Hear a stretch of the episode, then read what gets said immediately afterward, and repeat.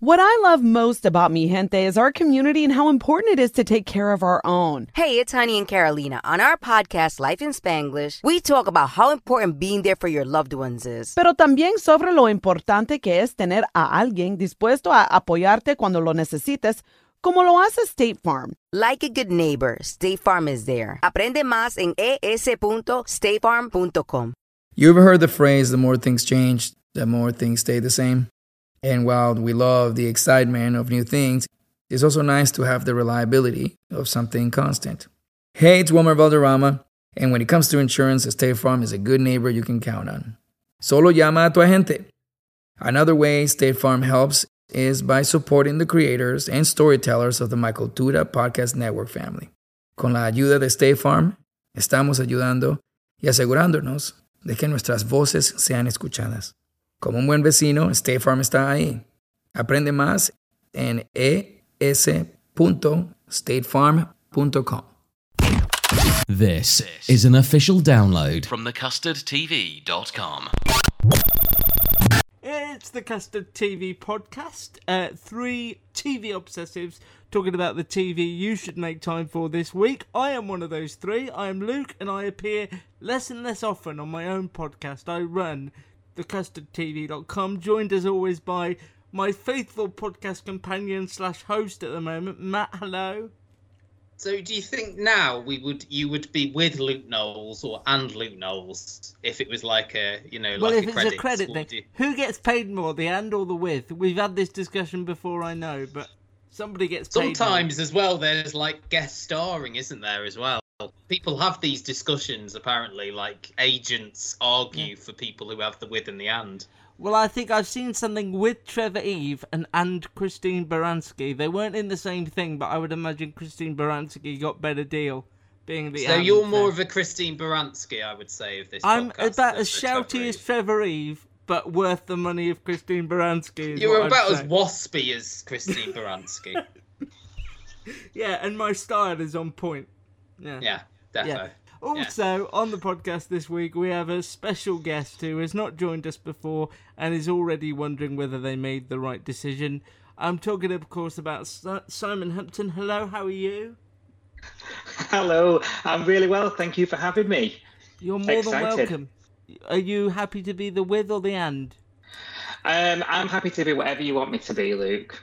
We can have him on more often. That's really good. That's a really good start. don't isn't say that. That's a slippery slope. That is, Si. He'll be writing all my articles next and editing this podcast. This is going to be great. Luke and Matt. This could be a podcast. A podcast. Don't you have to be some sort of whiz kid to do those? Uh, definitely not. Anyone with a computer can make one. Talking Telly. Use your ears and trust them. This is the Custard TV podcast Yes, that would entertain me briefly. from thecustardtv.com.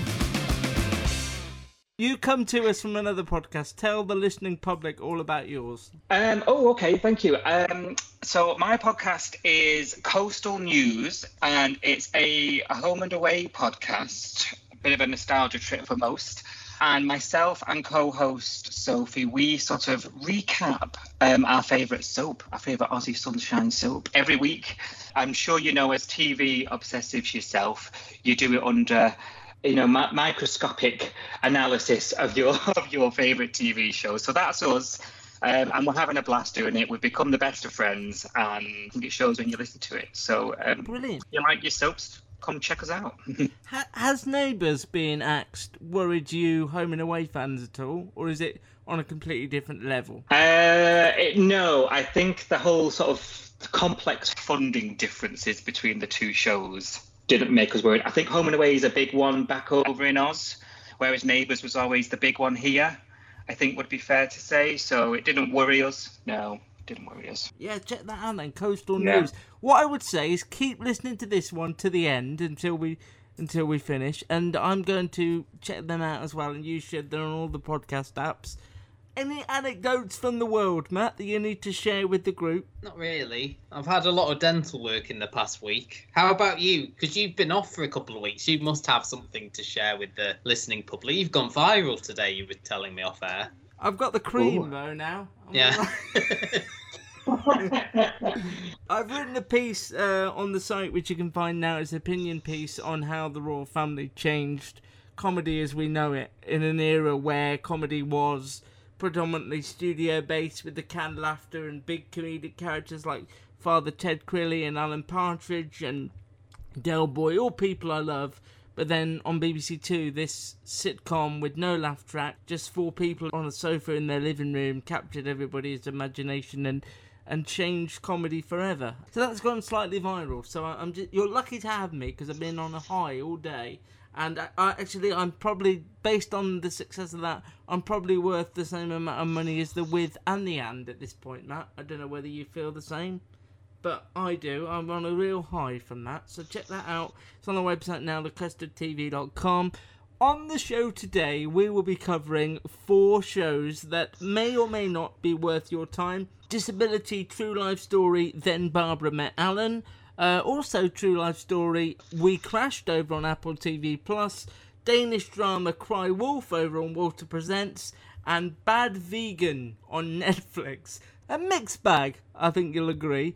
Then Barbara Alan is available now as you listen on the iPlayer. It's a true story from Jack Thorne and uh, actress turned writer Genevieve Barr, and it tells the true story of a group of disabled people who campaigned for equal rights for disabled people in the 90s. Ruth Madeley of Years and Years and Don't Take My Baby stars as real life comedian and actress Barbara Lisicki, and Arthur Hughes is singer songwriter activist Alan Holdsworth. It starts in the early 90s when many deaf and neurodivergent people in Britain faced huge barriers in the workplace, poor housing, transport wasn't accessible, many restaurants weren't accessible. At the time, the idea of disabled in the community should be grateful for benefits and grateful for charity handouts. And the charity handouts come predominantly from something I didn't even know existed, and I was around at this time the ITV telethon raising money for disabled people, but in a very patronising way. Barbara and Alan and their friendship group hate watch this 28 hour TV telethon. They can't bear it. They think it looks down on them and they think it makes them pitiful. And they start a um, campaign to change the way disabled people are looked at. They disrupt the telethon and they get a load of people involved in protests around the UK and mess up ITV's plan. This drama cleverly intersperses the real life news footage, which is great because I didn't know any of this existed. Having shocked everybody, they then formed together to create the Disabled People's Direct Action Network and head out on tour to sort of tell the world and the UK what they're after and how they want equal rights for disabled people.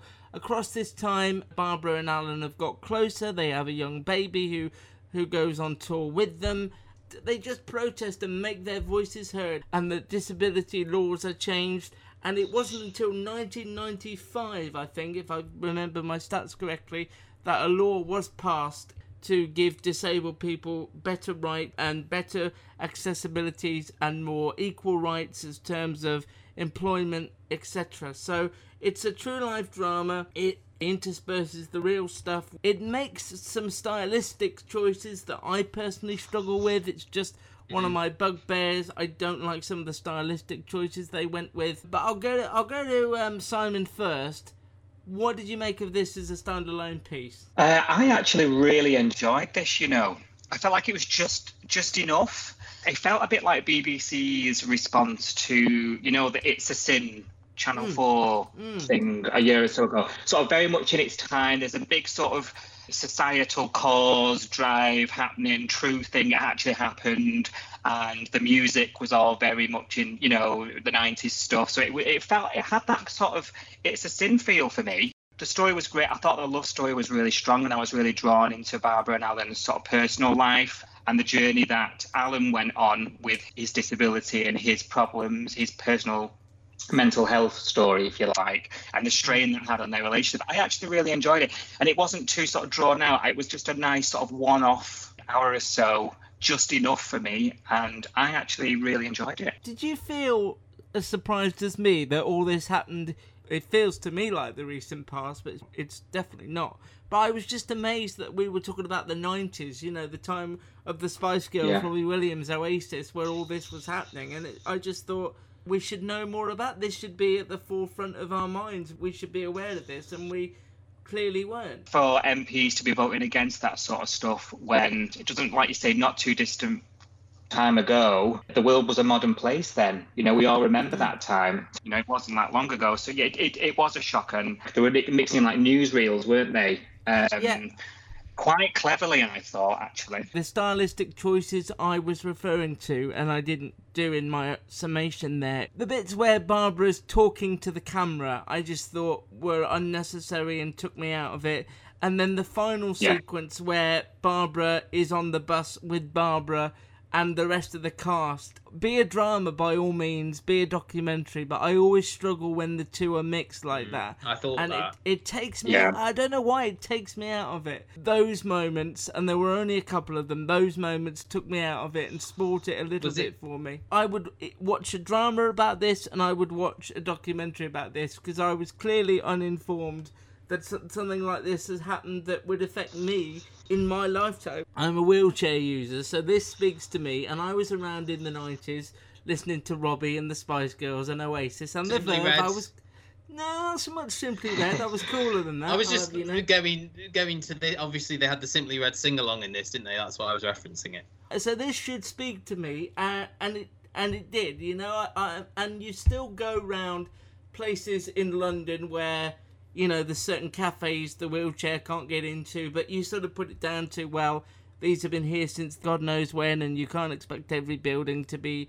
You know, accessible and stuff, but I didn't realize that in my lifetime, while I was busy learning about Pythagoras' theorem and wondering what the scat man was talking about, that there were people in my position campaigning to have things changed. It is a credit to Jack Thorne and, and his co-writer Genevieve Barr that the story be told and for the BBC to stick it on prime time at nine o'clock. Personally, the stylistic choices were just too difficult for the talking to the camera. I appreciate when we met Barbara, the real Barbara on the bus, that she is this loud, outspoken person, and I think uh, Ruth Madeley, who I have a lot of time for, from Don't Take My Baby all those years ago to Years and Years. But I think her performance was almost too big. The telethon stuff was fascinating. I didn't know that existed. That would irritate me. Now, if that was a thing, I completely understood that. But I don't. I think this should stick with me a lot more than it probably will. And I I'm going to sound a little bit jaded. I don't think it will. I think the idea that this was happening in the 90s will, but the intricacies of the drama probably won't.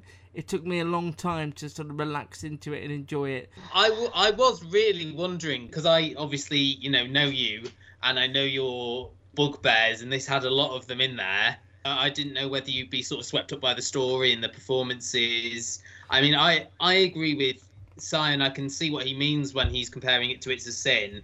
It's almost got that like joyous element to it. Group of people who are sort of maligned in society almost to an extent. It's in our lifetime and they are basically being ignored. And Unless they're being get- patronised. Exactly. I think the scene that really got me, and I think that reminded me of It's a Sin, was when they're all sitting around watching the telethon, and you're hearing these stories from some of the characters. The guy who said like his only friend in at school was the science teacher because he couldn't sit in the in the canteen, you know, with the other kids because it wasn't sort of modified enough, and you sort of see those vulnerabilities from these characters, which I think is very tender and very. I, mean, I I really like the sex scene between Barbara and Alan. I thought that was done superbly. You know, very tender. You got the the guard down, didn't you, from the Mm. characters? Because I think a lot of the time, both of these characters, as you said, very big, but that's because they've got their guards up. As we talked about before, these are people who've had to put on these personas to interact with the world because of their disabilities. I think when I've been out with you and people are a lot more accommodating, aren't they? You know, when we've been into restaurants and things like that, you know, they're quite sensitive to the fact that you're a wheelchair user. I think My my favourite scene, they can't get into the cafe he's booked for them to go to for her birthday. So they end up sitting outside the cafe at a table that's provided for them. A woman comes by and sort of thanks Alan for taking Barbara out. And Barbara takes it on the chin and says, Oh, will you pray for me? And there's that sarcasm and it catches the woman off guard and she doesn't know quite what to do. The more I listen to yourself and Si talk, I think why why I didn't like this is because it didn't give me enough time with them. I think this should have been a length of three or four episodes, Mm. like it's a sin, to really delve into the backstories that were interesting and give these characters more of a voice. I, think I, totally struggled agree. with. That's that's what I I put down as one of the negatives of this. It's just over an hour long. It's going to be on Monday night at nine o'clock. You know, up against ITV have got their big drama on at the moment. Um, so I don't know how many people actually see it. BBC Two are promoting it quite hard. I've seen quite a lot of trailers for it, and it and maybe you know get an audience on the iPlayer, and, and it'll be a sort of a word of mouth hit. But I don't see why it couldn't have at least been an hour and a half. If it did feel like we are seeing like how how many years worth of like 13 years worth of story in in just over an hour. Um, but uh, I know I really enjoyed this. I I thought really joyous, really good. I thought um, Ruth Madeley and Arthur Hughes had really good. I, I really liked him as well in terms of his struggles. He really struggled to be himself. Like I said, you know, be a father to their child. He wanted to go out all the time and, and keep banging his drum, but it was a, a sort of cost of their relationship. The more I talk about it, I did enjoy it, but I just think the time frame of it raced by. We're talking more and more about exclusivity, uh, inclusivity on television, and Jack Thorne, who's written this, is a you know someone who's championing more voices of different kinds and specifically disabled voices. And it seems a bit of a shame that he's written this personal piece about this important bit of history, and it's over and done within an hour and five minutes or an hour and ten hmm. minutes. I think it should What- have been more than more than the one actually. I think you're both right. I think as well if it's if it's if it's lengthened a little bit and sort of take our time going through those years, they probably could have done away with those to the camera shots and things because those are like to speed it up, aren't they? You know, Mm. okay, this is happening. We don't like the telethon. We hate this person. This person's Yeah. an idiot. Let's crack on. You've got it. Crack on. You know. So I think, um, yeah, if, if it could have slowed down a bit um, and lengthened into a couple of episodes, you probably could have done away with a few of those things that you you don't like. yeah, and it's a shame because they're all they're all story choices that were either had to be made because of the time constraints. It, it did it just took me out of it, but but it's just a bugbear of mine. That Matt, will it stick with you? Not sure if it will, to be honest. When we're talking about it, and I was, I'm thinking about all the moments I really liked and the performances.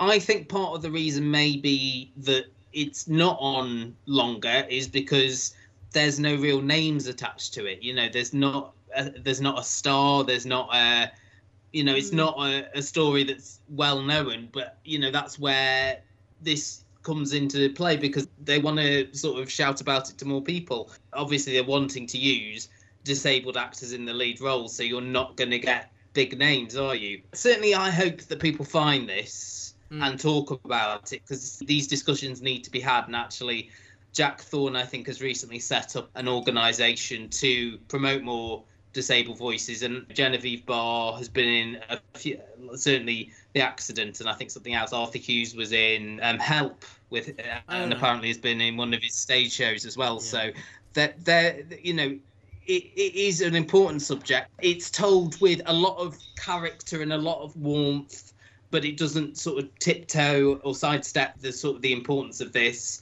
I mean, I just quickly, I think in terms of the amount of time allotted, I can't even remember the character's name who died. I mean, there was hardly any time No. devoted to that at No. all. You know, No. it's things like that which, you know, if you'd Hmm. spent more time with that character, you would have had more of an attachment and you would have felt more when when he passed away and it was more alan and barbara's reactions to it Then Barbara Met Alan is is worth your time despite my minor niggles about it. It is available now on the iPlayer for you to watch.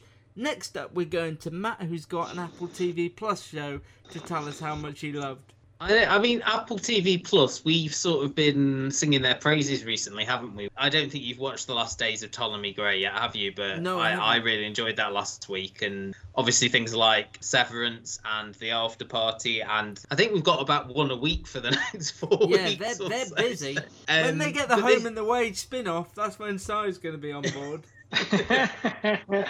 Absolutely. which streamers do you tend to, which ones do you subscribe to, and which do you tend to lean on the most? So Netflix is a permanent. I bet everyone's like this. You know, everyone you speak Yeah. to is Netflix a permanent. We're using a family's Disney login, so we're on there a lot. Yeah. Um, I have Apple at the moment. You know, I was offered a free three month free Yeah.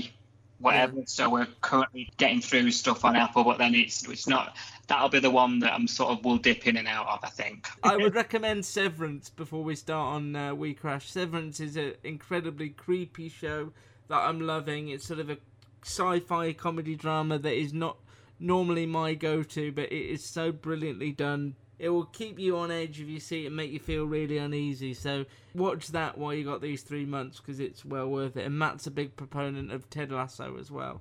So if you've not seen that yet, anyway, Matt, We've had the dropout. We've had inventing Anna. These ones that people have said possibly it could have just been maybe a movie rather than a six eight part drama. Podcast was called We Crash: The Rise and Fall of WeWork. Um, it follows the creator of the company WeWork, Adam Neumann. The first episode has got the classic, as we call it here, the Luke special, where we get the opening scene and then we flash back 12 years. We meet Adam, who's sort of trying to get various If you're anything like me, you're booked and busy. From family duties and work responsibilities to catching up on your favorite shows and podcasts. Yes, like Wrestling with Freddie, with me, Freddie Prinze Jr. With all the responsibilities we have, it's always nice to have someone in your corner. That's why State Farm is there for you with your auto and home insurance needs, helping you protect the things you love and helping you save money. Like a good neighbor, State Farm is there. Call or go to statefarm.com for a quote today. State Farm, proud sponsor of the My Cultura Podcast Network.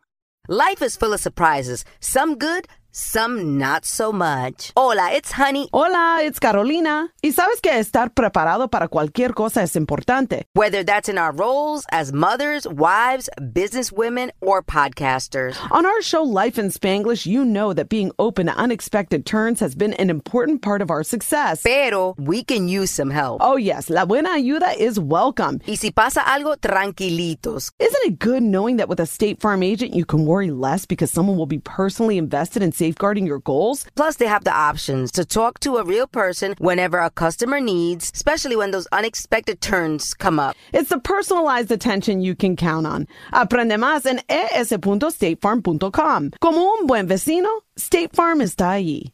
go nowhere inventions off the ground. He's got knee pads for babies, uh, shoes with retractable heels.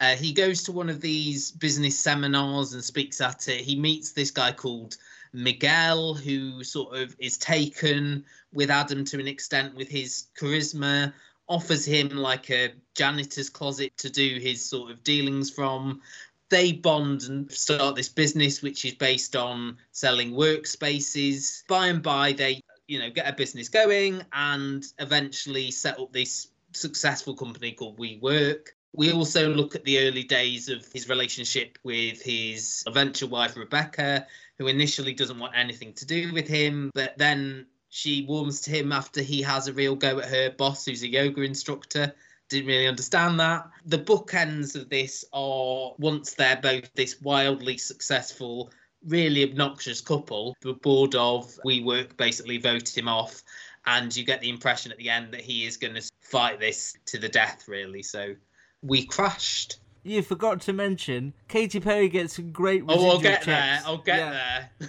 Yeah, this is Anne Hathaway and Jared Leto, by the way, Yeah. the, the power couple that Matt was referring to there. Oscar winner Jared Leto Sorry. and Oscar winner Anne Hathaway to give them their full names off of the poster. Sorry, should always look at the poster. I, I, I knew nothing about this until obviously you guys sent me the, the show we were going to watch. So I went into this really fresh, no preconceived anything. I'm not even familiar with the story of WeWork. So Anne Hathaway was a pleasant surprise. I like Anne Hathaway, so I thought this is going to be great. And I actually think the show is really good. I think Apple are doing some great things. You've touched on it. I think they're doing some wonderful things. I love the way this is shot. It's in New York, and to me, New York, anything filmed in New York, I'm down. New York's always one of the characters for me. So I really liked all that. I love the electronics music. I found it quite aspirational. The problem for me with this program is the characters, namely Adam. It's a rags to riches story. I know I'm supposed to want to root for him to do well, but I just don't want it for him that much. Somebody else is doing all the work for him. Yeah. I really wanted to sort of get behind him, and I just felt like thinking, you don't deserve it. However, I did change my mind. I think it was sort of episode three ish. Oh, wow. And I thought, I made Okay. it. I made it. You made it. Um, You, get whichever the and or the with is worth more money on this podcast this week. You get you get it for uh, staying the course. episode three sort of saved it for me when we sort of started to explore Anne Hathaway's character a little bit more, the relationship with her father, how she came to try and be a budding actor, and what sort of led to the sort of problems within the company. To me, that was interesting. The first sort of couple of episodes, just sort of watching them open offices, was a little bit dull, if I'm going to be quite frank. I couldn't get behind the characters.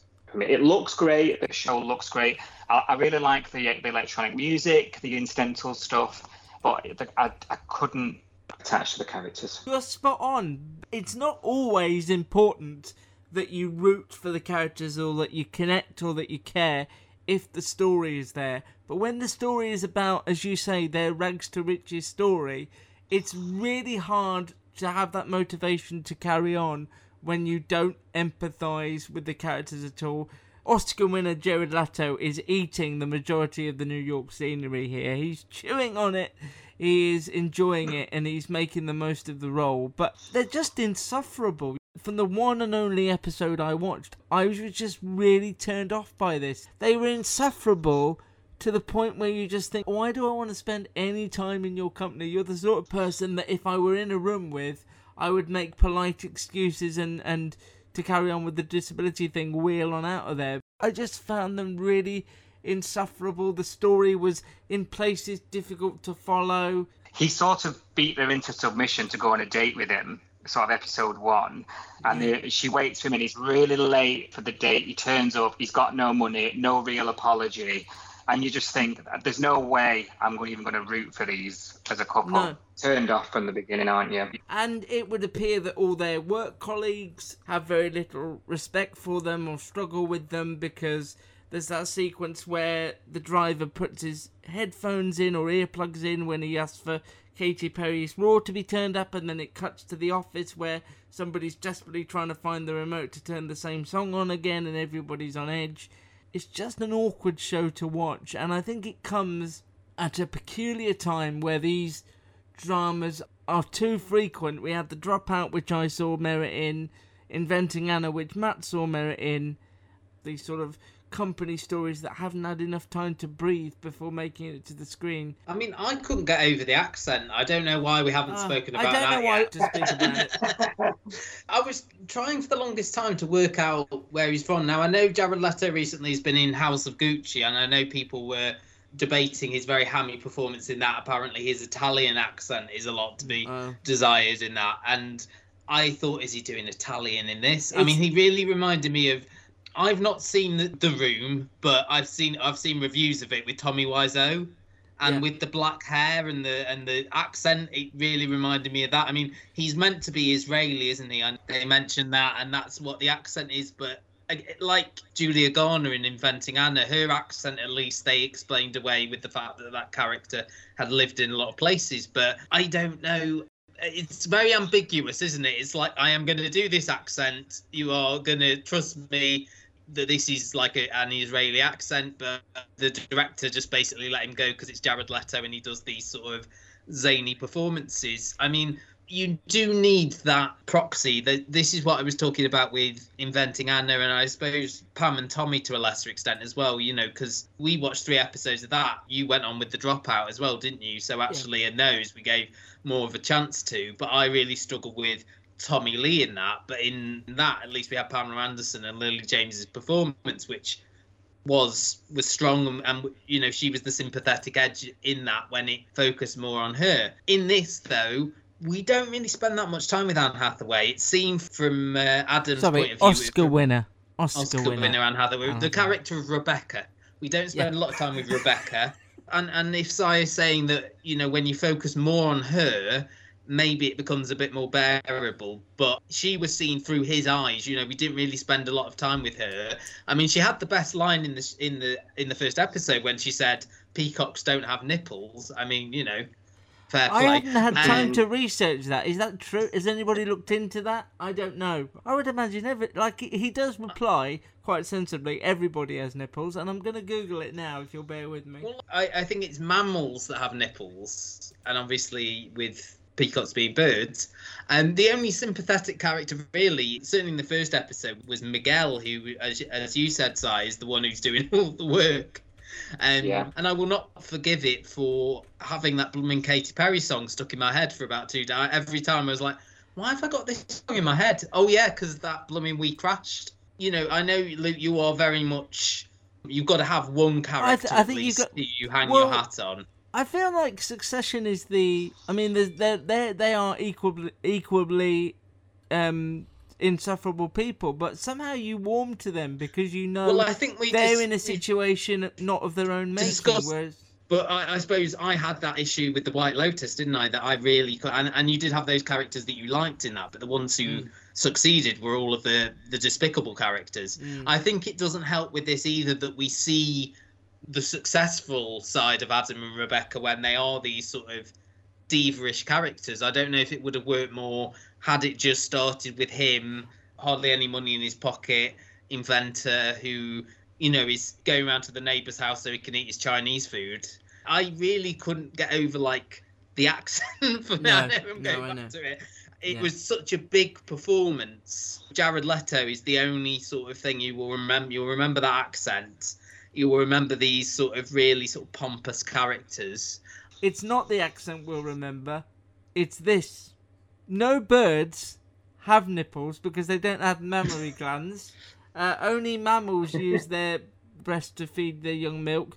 They don't have nipples or breasts or anything. That's what I'll remember if we ever talk about I, I We thought Crashed you were again. going to start singing Katy Perry then when you left a bit. No, ago. I, I don't. I don't want to be copyright stroked or whatever you call it. WeCrashed is available weekly on Apple TV Plus. Si, will you continue past the three episodes you've already watched? I think I'm 50-50, Luke. If I'm being honest. Do you think it helped that you you knew nothing going in? Do you think it helped that you were watching it Yes. blind? Absolutely, yeah. And I think what probably didn't help, we, I knew right from the very first scene that things go south. Too many shows do it, and I think you would have been hmm. on his side more if you'd seen him as this struggling entrepreneur trying desperately to get things going, and then leading up to this WeWork company. You were already on, off his side because of Katy Perry. And in terms of that sort of thing, when we spoke about Ptolemy Gray last week, it was a similar situation. That that opening scene didn't need to be there at all because what came after was so captivating. And sometimes those, you know, stick with us scenes, as we've called them in the past, aren't really captivating. And actually, if you just let it play out, in terms of a lot of shows, you are going to stick with them unless it's something like, for example, The Holiday, which we talked about the, the you other week. to and let that you was- need to let that go, Matt. Oh, let God, that that's go. horrendous. Let you that didn't have to watch it, Luke. You didn't have I to know- watch I- it. you weren't there, man. you didn't see what I saw. You're listening to the Custard TV Podcast, the official podcast of thecustardtv.com.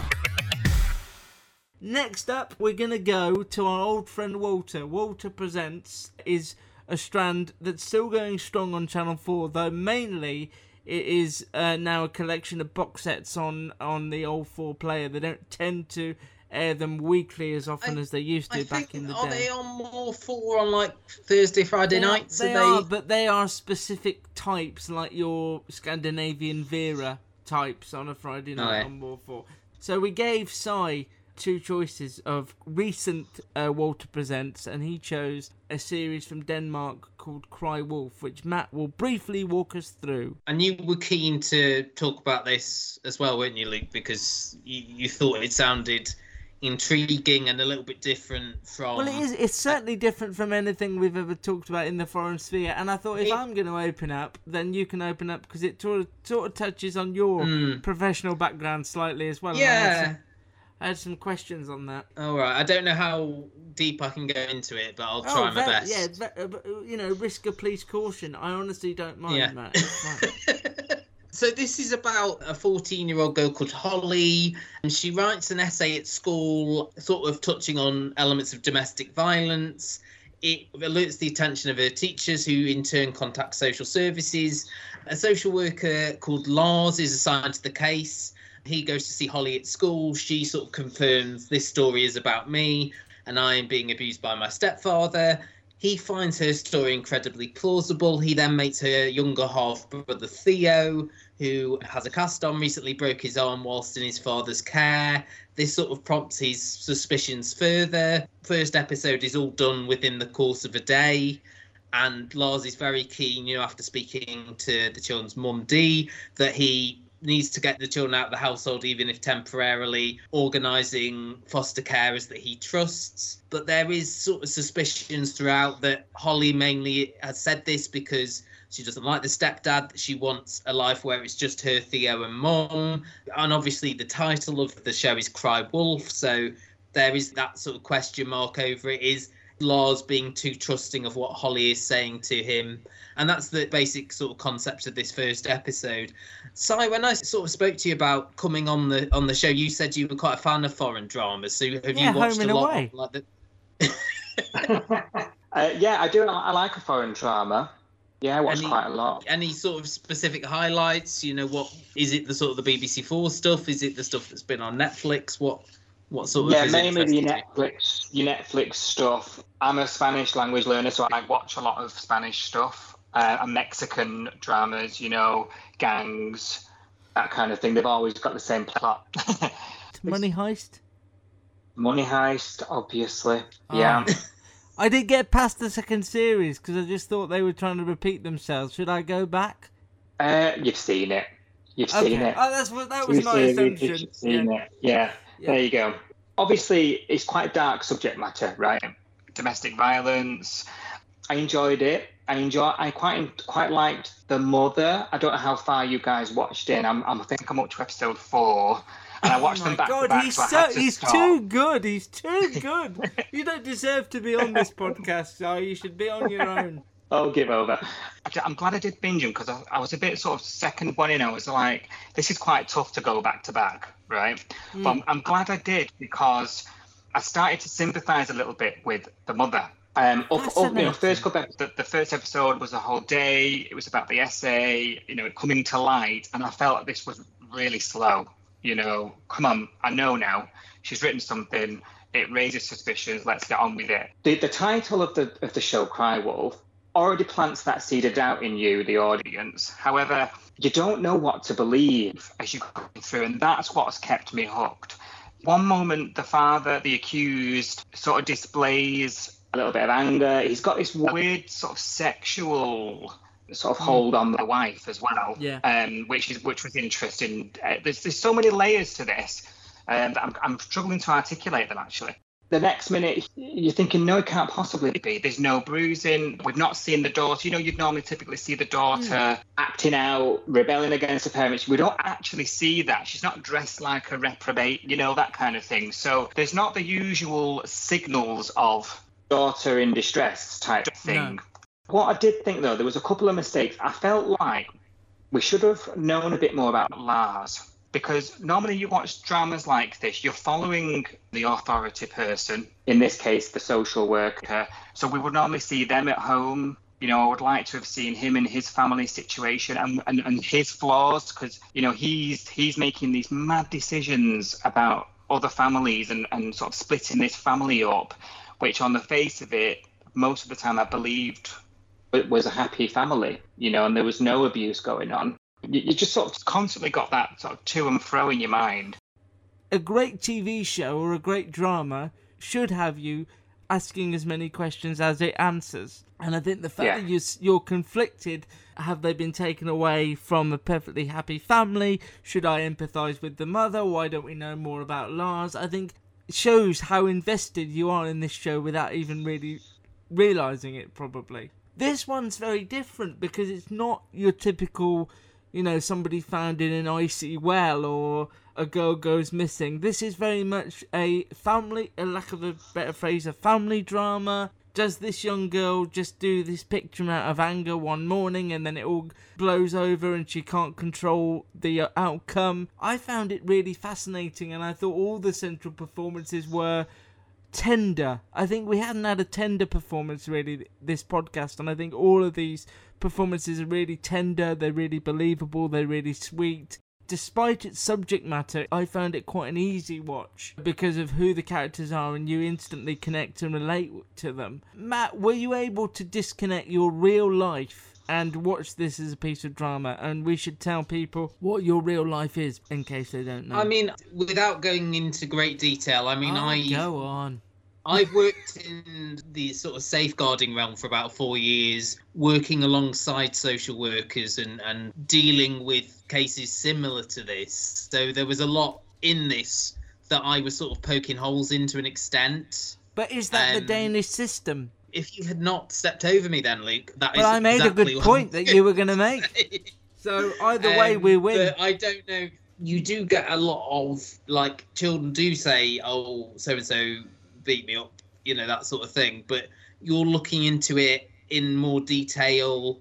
There's certainly no visible injuries No. to Holly, and that would be one of the things that you would you would sort of question. I suppose that the brother had a visible injury Yeah. that there was a question mark over, so that might have been enough. But again, there was sort of a plausible reason given for that. So I was sort of questioning it to an extent, but I could see why Lars was making these decisions. Obviously, myself and you, Luke, have watched a lot of um, Mm. the Nordic noirs, and the actor who plays Lars, Bjorn Henriksen, we know from a lot of these he was the dad in the first series of The Killing, Nanna Birk Larsen's dad, as Yeah. I remember her name, um, and he was the ferry captain in the first series of Trapped. Was he like the leader of the opposition or something in Borgen? Yeah, he's very diverse.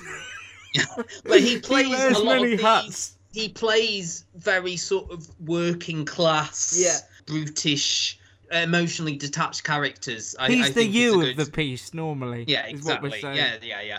And it sort of plays on that, like we were talking about Samuel Jackson last week. The role of Ptolemy Gray plays on the fact that you know him as this big action star and he's playing this man with dementia. Here, this big sort of rough and ready guy who you've seen play a very sort of similar working class man in so many is playing this very empathetic social worker and you can see that the amount of time he spends with Holly, he believes her more and more. But I mean, the, the first scene, which we haven't talked about, is the mum and the stepdad having sex with the door open, with two kids in the house, and um, Holly just sort of stopping and watching it there. So you instantly got that question mark Mm. over Holly, and Yeah. does she feel like an out the outsider in the home because Theo's both of his parents are there, and the mum is saying throughout, you know, she's going through these things, the relationship with her biological father. I think the one thing we do know about Lars is that he's overworked, and that may be clouding. I thought you were going to say overweight then. I really thought you were going to say overweight. you know, he goes in, his boss says, Can you go to this school? He says, I'm working with this family. I've got, you know, how many other cases. You know, by the end of the day, he's really sticking up for the girl and he, he goes back to his boss, you know, you asked me to look into this. These are my decisions. And, you know, he's leaning on this foster family that he knows are reliable rather than splitting up the children and things Mm. like that. So there was a lot of it that felt quite real to me. Yeah. I think the subject matter is a little bit too close to home in terms of my work to really relax into it. I mean, I loved the performances. Bjorn Henriksen, really good as this sort of almost like a gentle giant, I would say. That's that's how I would describe the character. The actress who plays Holly, Flora Ofelia Oh, Hofman. Lindahl. Um, She is so good. I think it helps that she is the same age as the character as well when they Mm. were filming it. I, I I think this this came out in 2020. She was born um, 2005, so she would have been around the same age as the character. I feel like I I've done that- no research this week. Sorry about that. Do you Yeah. normally? no, but it's nice to be asked. What I liked about this as well, and Si, you were saying you found that first episode really slow. I liked the pacing of it. I liked the way the camera focused in on characters who weren't speaking, so you saw their reaction to what was being said. The scene that really stays with me is when they're having the meeting with the parents. The stepdad isn't saying anything at all. The camera focuses on his face. You're expecting him to be all defensive and say, No, I didn't do that. But he just stays silent the entire time. But we focus on that, and is his silence saying more? You know, a lot of characters' feelings are being communicated through facial reactions rather than a load of dialogue. You know, this was very dialogue light. There were scenes like the scene mm. where Holly's doing, and that is actually the the scene where she's been given this thing about you know what's working, what would I change. That is something that sort of translates. You know, a lot of children's services workers use something similar to that to get what we would call the voice of the child over. So I, I think it was very authentic. Yeah. The performances my, were great. my and- question I on. had, Yeah. it could spoil the whole thing if you give me the wrong answer to this, but I did wonder it throughout watching. Would they send a male social worker to speak to a young teenage girl Oh, about this subject? Unless she asked specifically for a female social worker. Yeah, there's no. She didn't ask for a social worker at all, though, did she? No, no, be but I think it's the same, like in terms of police officers, perhaps, and you know, sexual abuse cases. If a female would rather have a female officer, there are a lot more female social workers than men. Certainly in the area I work, you know, is it's a female-dominated profession. I think it works having this again, like this man whose frame a- is, you know, it's Mm. not it's not someone when you think social worker, you think old woman in a cardigan, don't you? Really? I know. it's If you want a stereotype, yeah, exactly. I mean, my mum's a social worker, so what, there- the old lady in the cardigan? Yeah. But like for example, you know, another Apple TV show, Trying, which is a British comedy about a couple going through the adoption process.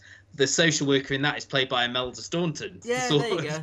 There you go. Person, that's you think you know that's sort of like your stereotypical social worker, but you you know you say social worker, you don't think of someone No. like Lars. But I think that works in a way. It's going It against type. And uh, to answer your question, no. Basically, it's case comes in, who's free to take it, go to the school. You know that scene with the boss is very much like what happens. There's more to Lars as well than just like this gentle giant type figure because they have this, you know, the scene where he's trying to he's trying to get it past legal, isn't he? That he is hmm. he wants to take the children out, and they sort of very briefly mention. I'm sure as we watch more, it'll come out that the reason why Lars is making such a zealous decision when it comes to removing Holly and Theo from the from the parents um, is there's, there's been a case in the past where he's he's left it too long and he was too late. So I think that's that sort of built some of the grains of his character, if you like. That's his that's interesting. That is. I mean, you do get that, don't you, with like crime dramas quite a lot, don't you? That that like.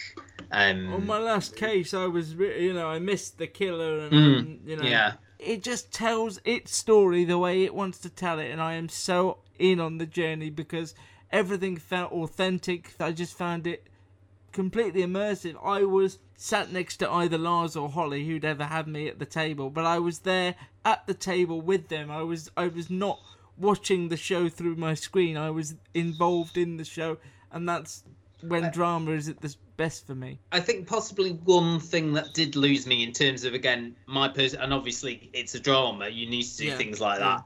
But Lars seemed to get, and and it makes sense now from what Si says. He almost sort of got personally involved really quickly, and you need that level of separation. You need sort of have an open mind about everything, not go. She's telling the truth. His initial opinion was, stepdad's done this. Let's Yeah. crack on and remove the children from the family home, which this wasn't a family who were known to services before. The dad did have a couple of previous convictions, but I don't think that that would, certainly from my experience, warrant the children being removed from the home. And I know it's a drama, but I think. It's a drama. Just remember, it's a drama. Um, but like, I, I, go on. Sorry, go on. So, sorry, how did you? Because I watched the second one where Holly and Theo are now in the care of this older couple. They've got a farm, and they're really uncomfortable being there, as you would. How did you feel about seeing them uncomfortable in that environment? Because it really. It made me feel quite uneasy watching the sequences with the Foster family too. Same, exactly the same. Uncomfortable, and and it's almost like safe house type esque. It's hmm. happened so fast for these these children that they've sort of been taken they've been taken out to the country with these strange people and they're just sort of waiting. In fact, Holly even says over breakfast the very next morning, "What? We're not going to school." Yeah. I don't think at that point she's she doesn't even realize the calamity of it all, you know, and, what, and what's ha- what's happening even at that stage. So it, it is it is uncomfortable, but that's why you carry on, isn't it? See, the title fascinates me because if at the end of all this, it's just Holly being a bit miffed at something the stepfather has done, or she wants her family unit to be back together again, that can't be the end result of the drama. It's there was wrong, a moment as well where, yeah, I was believing it all, and I was thinking, I don't think this is happening. And then there was a moment where I thought, well, actually, the name of the show is Cry Wolf. Mm. Will we learn that she's done similar things before? I don't know. I don't. Cry Wolf is on Walter Presents on All 4. Uh, you can watch it now. But sorry, will you get to the end? Yes, definitely. To finish us off, I'm going to talk about Netflix documentary Bad Vegan. I think it's got a colon there, but I, I didn't. Fame, cap- fraud, fugitives. With um, full stops after each word, which, you know, shouldn't it just be commas anyway? Carry on. This is why it takes me so long to edit, if you were wondering. um, Naughty Vegan is the story of a restaurant in New York called Pure Food and Wine. It is a raw restaurant. This four-parter on Netflix looks at how its owner was scammed and forced to go on the run after not paying her employees. It does a weird thing, this one. It does the Luke special where it starts with a vitriolic phone call between the people involved and then flashes back to tell you the story of how Sarma, this restaurateur, It ended up. essentially gives you the sorry, Luke. It gives you the story you the the ti- trailer. it gives you in the, the, trailer. title sequence, Yeah. which is bizarre. Uh, I'd never seen that done before in a documentary or a drama where you're basically shown the whole thing in the opening title sequence. But Sarma was once hailed the queen of vegan cuisine, and she starts out a restaurant with Matthew in New York, which becomes really successful. But then they become a couple, they fall out. Sarma basically is given the restaurant after Matthew is sacked. This sends Sarma into a bit of a depression, even though the restaurant is doing well. She's been saddled with millions of dollars in debt. She's seen as still up and coming and really respected in the industry.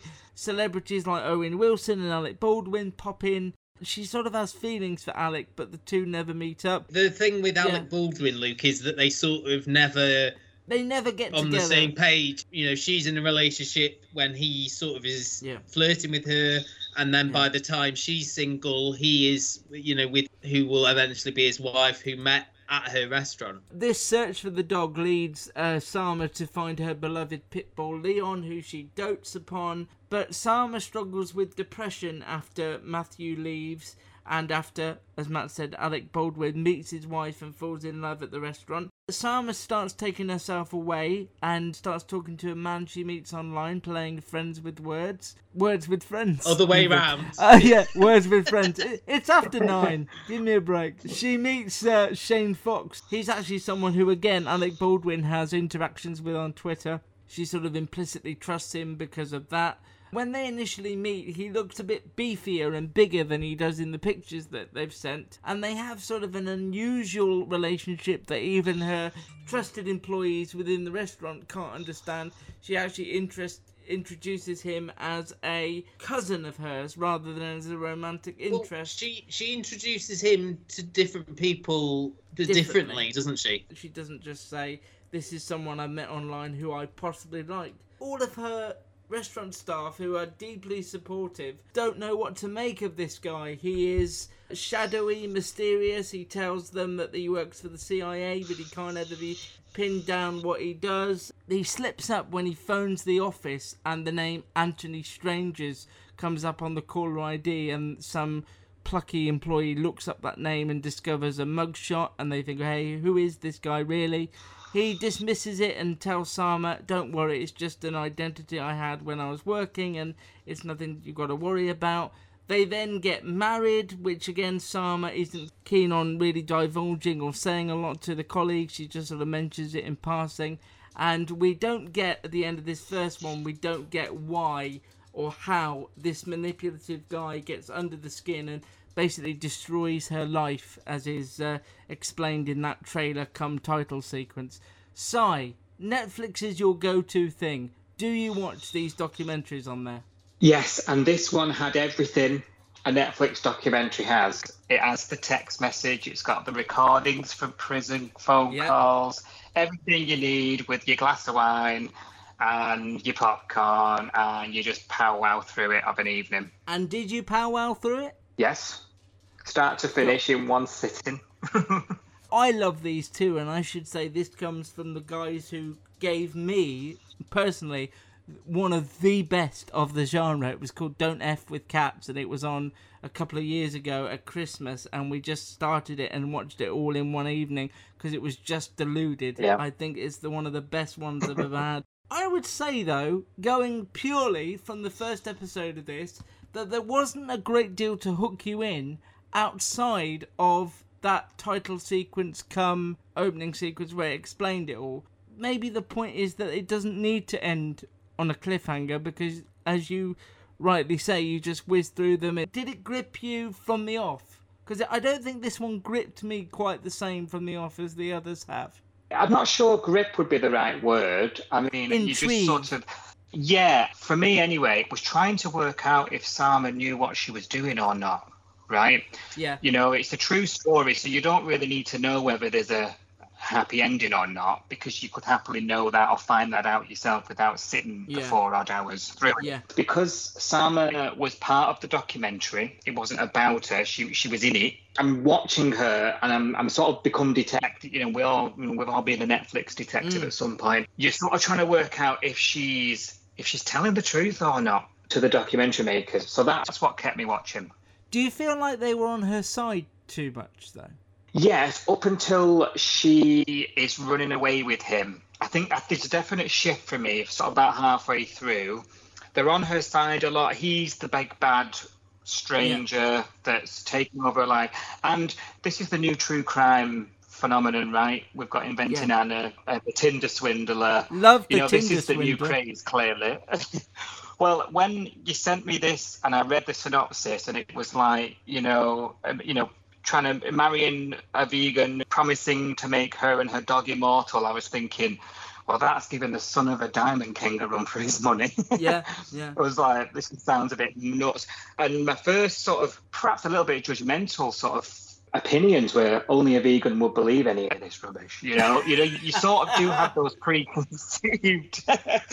you do. You, you sort of think this bloke knows what he's doing, who he's targeting, and, and the and the documentary very much is swayed in that way. Up until they go on the run, and you're thinking.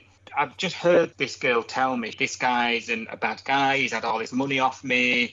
I'm listening to the phone calls. You know, you know what he's like, and you've gone on the run, and now you're trying to tell me that you didn't know you were really on the run. You were just sort of hiding out. Give over. You know, she knew what she was doing. So yeah, so it sort of changed.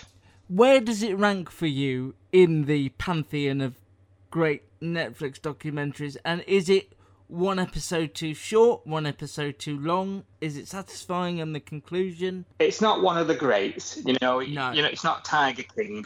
Um, what is? Not even not even Tiger King 2 was Tiger King. But you know what? It's worth it. You know, it's just four episodes.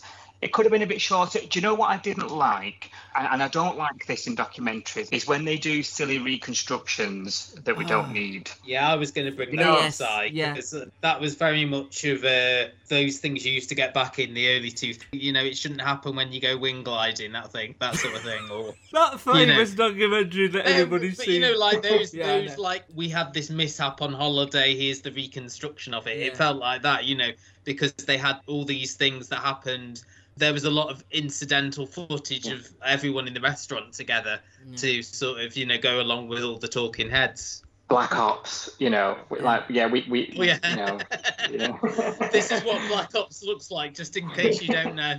So Matt, I am I'm going in with my presumptions here. You are not like Si and I. You do not spend your weekends consuming these. I love the word powwowing. I'm going to use that from now yeah, on. I need to use Si. powwow. You hadn't trademarked that on the Home and Away podcast, have you? Because we're going to powwow forevermore. Um, No, I'll get that to you. and on the whole, you don't watch a ton of documentaries, or at least we don't cover them here on the podcast. So, A, it was your Mm. decision to cover this because it was coming up this week. It was a fourth show. Did it intrigue And I, I thought it would appeal to you as well, Luke, because it's sort of we haven't done one of these in a while, and I know these become sort of quite word of mouth hits quite quickly. Yeah, I know a lot of people at work have been talking about the Tinder swindler. I think the characters in this, aside from Anthony, are very run of the mill, aren't they? I, I mean, the other one I've watched all the way through, which wasn't a Netflix one, but obviously it was it was on your suggestions, was Millions, and you had Ah. in that quite a lot of larger than life characters and like Sarma in this there's nothing sort of grotesque about her you No. know when we were talking about Tiger King quite I think we did two reviews in a row of that um, because you were that obsessed with it. We're only human. Um, you know you're sort of almost like laughing at these characters aren't you whereas well, that was the- sort of, the you couldn't believe these people exist. Mm. Tiger King was like, yeah I know, came from I- another I planet. what you, we don't get straight away to that unbelievable aspects of it straight away obviously once it gets bigger and bigger and she starts to believe more and more of what he's saying i mean there is an element of sort of coercive behavior Mm, very much mm. sort of like she's in a place where you know she's lost the love of her life the the, the chef I, I can't believe i'm saying it hasn't worked out with alec baldwin it's like this weird bit What where a, i could what have a been with Alec bullet she dodged, and I shouldn't have said that, and I'm regretting it already. no already. I should not have said that. That's terrible. cut that out I um, no gotta get don't rid of that was brilliant Oh, that's the God. funniest I thing you've didn't ever said Sorry, I've gone in. you obviously had to have that big thing at the start just to say Mm. this is what is going to happen but this is very much the preamble to get to know Sarma to get to know her world all these people who as they called them you know they were very much a family in there and I enjoyed it you know went on quite quickly as you say if you sit down and, and watch all this in one go you know it'd be a good sort of weekend i know we talked about many times about the netflix effect and how it's just let's watch this Yeah. one night or over a weekend and i can see a lot of people doing it by the time this comes out i, I think a lot of people will have powwowed through this but Don't use it um, quite yeah, so soon. Let it breathe.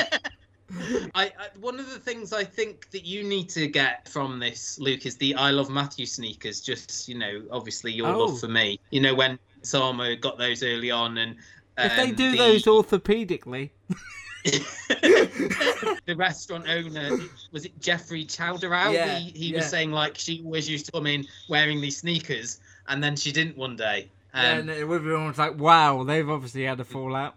When it- it got to the end of the first one, obviously the Netflix thing is, you know, the next one plays within 30 seconds. What it lacked for me, there wasn't a big moment at the end of the first one to go, right, I must definitely sit here. And had I not had this background of knowing that these stories get more bonkers as they go on, I'd probably feel the same as you, Matt, in that I was expecting this big moment, but actually all it says is they got married and he hired this minder guy to make sure she didn't go off the rails, and then the credits ran. the power somebody can have on somebody just from speaking online and, and playing, you know, words with friends or whatever. She even says, I didn't even fancy him. We started our company, Girls Who Do Interiors, before we even graduated design school. And we turned to Chase for Business to build along with us. They had everything from banking to payment acceptance to credit cards all in one place. And with the Chase mobile app, our business is wherever we are. It's made for business owners who build to inspire. Learn more at chaseforbusiness.com. Make more of what's yours. Real customers compensated. Chase mobile app is available for select mobile devices. Message and data rates may apply. JPMorgan Chase Bank and a member FDIC. Deck your home with Blinds.com. DIY or let us install. Free design consultation. Plus free samples and free shipping. Free, free, free, free, free, free. Ho, ho, ho! Blinds.com invented a better way to buy custom high quality window treatments with no showroom markups or waiting around for quotes from pushy salespeople, saving you time and money for the holidays with upfront pricing right on our website. Go right now to blinds.com. Satisfaction guaranteed. Satisfaction guaranteed. Shop Blinds.com's Green Monday sale. Get up to 45% off, plus doorbuster deals. Blinds.com. La la la la la la blinds.com. Rules and restrictions may apply. You know, he had a bit more weight than I thought, you know, than he looked online. Didn't even fancy him that much, but he's had this huge hold on her. I think probably strong enough in the early episodes to make people think, how is this woman let this happen? Yeah. Even when they get married, she sort of says, Well, what the minister said was really moving, and I sort of felt it in the moment. But there was never that feeling of she was head over heels for me at any point. But I will carry on, but only because I got faith in the Netflix documentary brand. If this was on Channel 4 or ITV or, you know, and I didn't have faith in those behind the camera or knowledge of those behind the camera, I probably would have stopped at the end of that one because there wasn't that hook to go, you must press the next please button and powwow through. See, I left a gap there, Matt. That's what you're supposed to do. Let it breathe. Well, you're a professional, aren't you? That's why you get the and and the with, and I'm just, you know, The second, third on the call sheet you, have watched a lot of TV for us this week, Si. What has been the biggest surprise and the, and the show that you've enjoyed the most? Deck your home with blinds.com. DIY or let us install. Free design consultation. Free, free, free, free. Samples and free shipping. Free, free, free, free, free, free. Ho, ho, ho! Blinds.com invented a better way to buy custom high quality window treatments with no showroom markups or waiting around for quotes from pushy salespeople, saving you time and money for the holidays with upfront pricing right on our website. Go right now to blinds.com. Satisfaction guaranteed. Satisfaction guaranteed. Shop Blinds.com's Green Monday sale. Get up to 45% off, plus doorbuster deals. Blinds.com. Blinds.com. Rules and restrictions may apply. I think to me it was uh, when Barbara met Alan, actually. That was really, really well done, and I that, that's the one that probably sticks out for me this week, actually. And when you do Home and Away, do you watch the whole week or do you watch episodes from the past? How do you do that? The whole week, the whole week's episodes, and then on the Saturday we do the podcast, recapping and, and downloading on the week that's just happened. Yeah. Uh, where can people find you, Si, and um, powwow through all your podcasts? I've, I've overdone it now. Sorry. Yeah, so it's at Coastal News Pod on Twitter and Instagram. Okay, and you're on all the podcast apps that people will be familiar with, and I'll be Yes. listening to that as well. Yes. Great. Uh, As are, as are we, Luke. As are we. As are we, yeah. Nice transition there, Matt, that I set myself up for and didn't follow through on. We're also on all the podcast apps, your Stitchers, your Spotify's, your Apple Podcasts. The website is up and running now. It is thecustardtv.com. Alongside that royal family uh, piece that I mentioned about four days ago on the start of the podcast, uh, we, there's just been a, a barrage of TV news and shows coming up in April and May that are going to give us podcast content for the rest of the year. I think there is just so much coming, Good. including shows that you forgot existed, like Barry from HBO, which we love, but I have no memory of the last season at all because it was so long ago. I think it was pre-pandemic, so that just feels Russian you know doll. n- non-existent. Russian dolls back from Natasha Lyonne again. Can't remember much about that show other than I loved it at the time. The That flight was att- more than three years ago. That was. that's mad. Um, the flight attendants coming back with Katie Cuoco. There's just so much, and there's a bunch of interesting stuff like Julia, starring Sarah Lancashire and David Hyde Pierce, coming to Sky. Uh, ITV have announced some things. The BBC have announced some things. There's just so much stuff. And if you want to find out, you can hit the news section on the site, or I do a long A to Z list with as many release dates as I can via our upcoming TV page. You can find Matt at Matt's TV Bites. You can find me at Luke Custard TV and at my own personal Twitter that I keep forgetting exists at It's Luke Knowles. And Matt will be back with guests next week. Si, thank you so much for doing this. It means a lot that you've watched far more of the shows than we have, and I really appreciate your input and hope that more people will find now that your Home and Away podcast and be closer each day for the experience. Thank you. Thank you very much. It was a great, I've had a great time. So thanks for having me. We'll be back soon. Bye. Rate and review us wherever you find us. I think that it's programs like this that help people realize that they're not alone. Search the Custard TV on YouTube, iTunes, and Facebook.